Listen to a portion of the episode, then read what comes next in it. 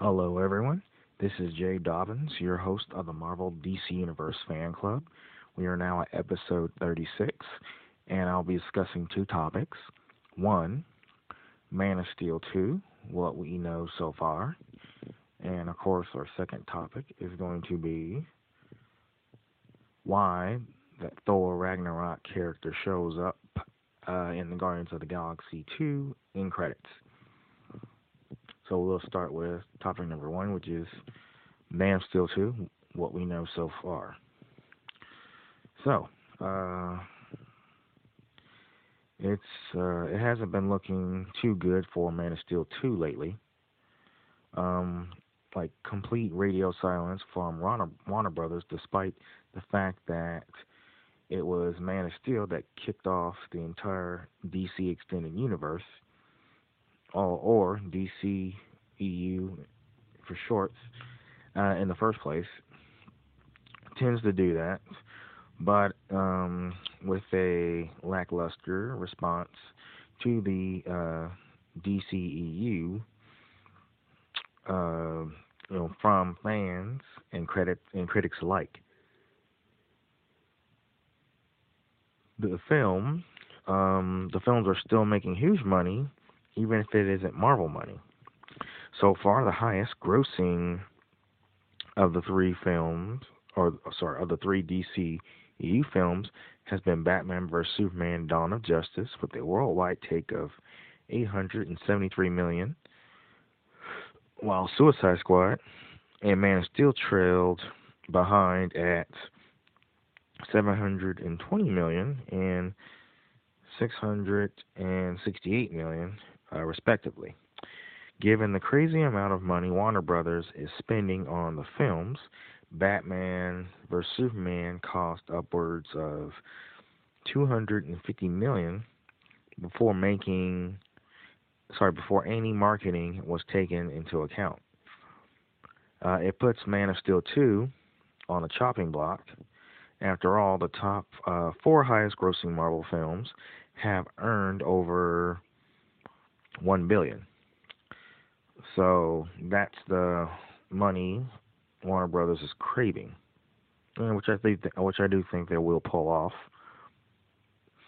Um, so, but fans of Superman's, but for fans of Superman, there's finally word from Warner Brothers that a sequel to Man of Steel is coming. But then again, I thought Batman vs Superman was the sequel to Man of Steel, but whatever. Um, of course, aside from that, there's not much else. Um, it's also easy to forget at this point that Man of Steel is actually the most positively reviewed film in the DCEU so far, with 55% of critics giving it a positive review compared to 27 and 26 for, uh, of course, percent for um, Batman vs Superman and Suicide Squad, respectively. So maybe Warner Brothers figured it couldn't get any worse. So um, here's what we know so far. One, the film recently went into uh, active development. So that uh, Man of Steel 2 only just went into, of course, well, yeah, active development, of course. Uh, probably means there isn't a whole lot of work on the sequel done, done uh, being done on the side. So um, that makes sense given that the DCEU's um, breakneck schedule of superhero properties and the pressure uh, to make uh, the Justice League uh, work, of course. So, um, but it never made much sense why Warner Brothers was releg- uh, relegating Superman uh, to the um, to the back of the herd, given his popularity and importance in the DC canon.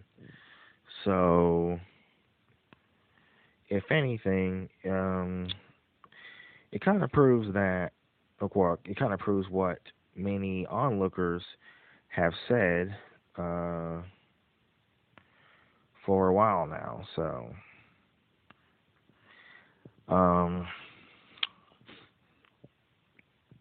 yeah. But yeah, Warner Brothers is still trying to figure out exactly what um, they're doing to the success of Marvel. You know, isn't help uh, isn't helping them make great decisions. Um, this film, however, hopefully becomes one of the good decisions. So, but uh, two is a release in 2019 looks most likely. So, while no concrete release date has been announced yet for Man of Steel 2, uh, DC has two unacclaimed slots that, uh, or sorry, on their release calendar, October 25th, 2018, and November 1st, 2019. As many have pointed out, uh, neither of those dates make much sense for Man of Steel 2, considering they're not summer releases.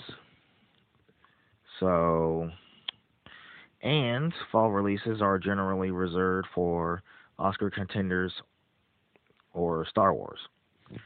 So, uh, the important thing to look at this year, uh, of course, 2018, 2019, of those two years, 2019 looks most likely given that a 2018 release would mean the film would have uh, to go into production um, pretty much now.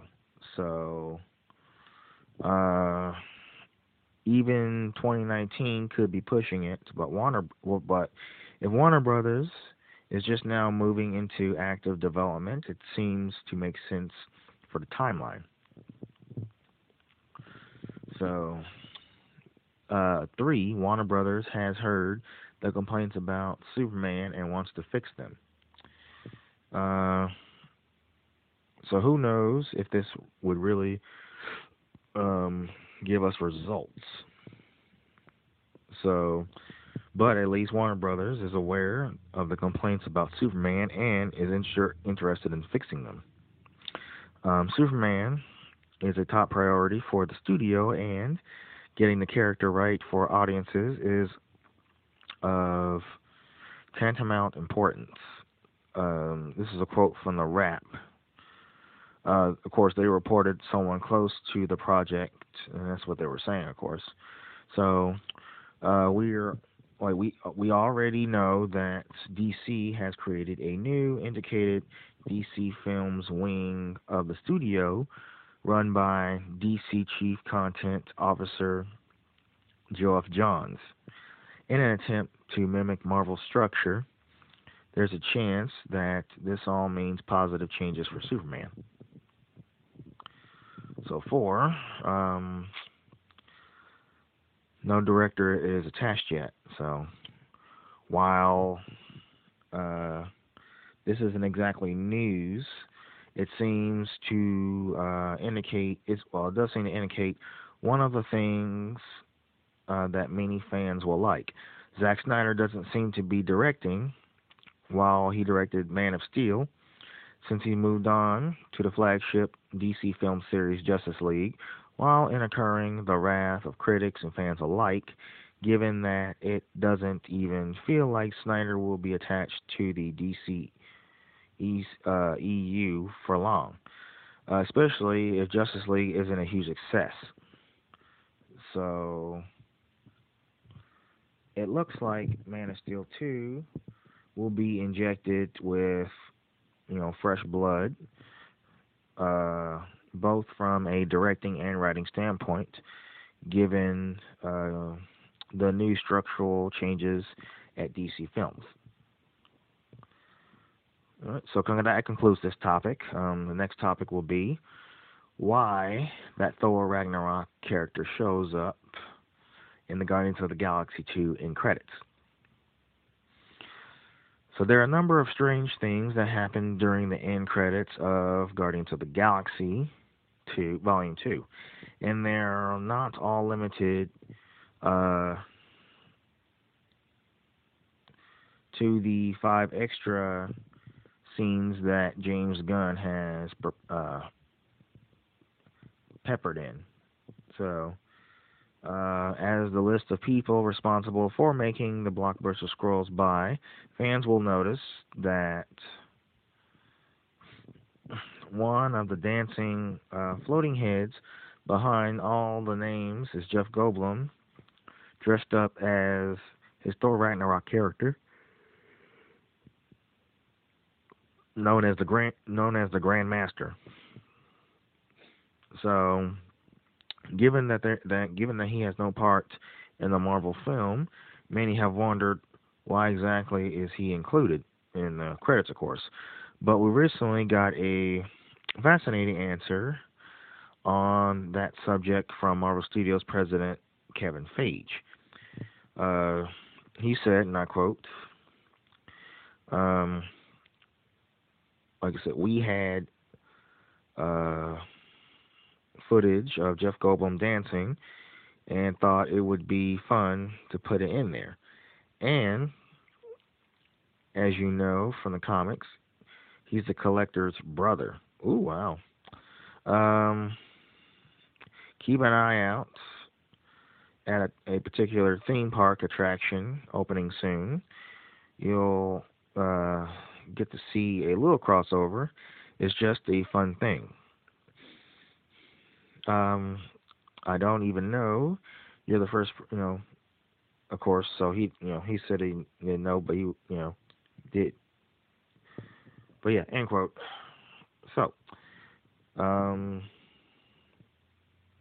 one of the reporters, uh, oh, Eric Eisenberg of Cineblend.com, he sat down with Kevin Feige during the Guardians of the Galaxy Volume 2 press day uh, in uh, Los Angeles last month, and towards the end of the, the conversation, um, he took the opportunity to bluntly ask about Jeff Goldblum's strange cameo.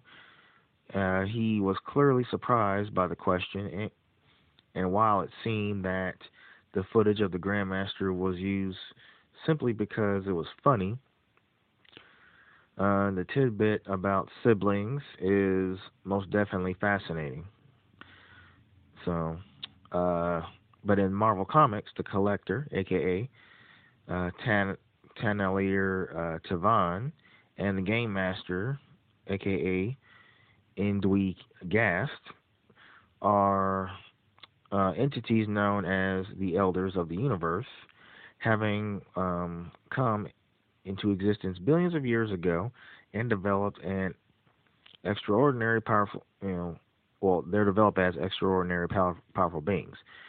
Uh, going by Kevin Feige's comments, it seemed that uh, that well, it seemed that at the very least, you know, we'll see his relationship play out as part of the Disneyland ride, Guardians of the Galaxy Mission Breakout.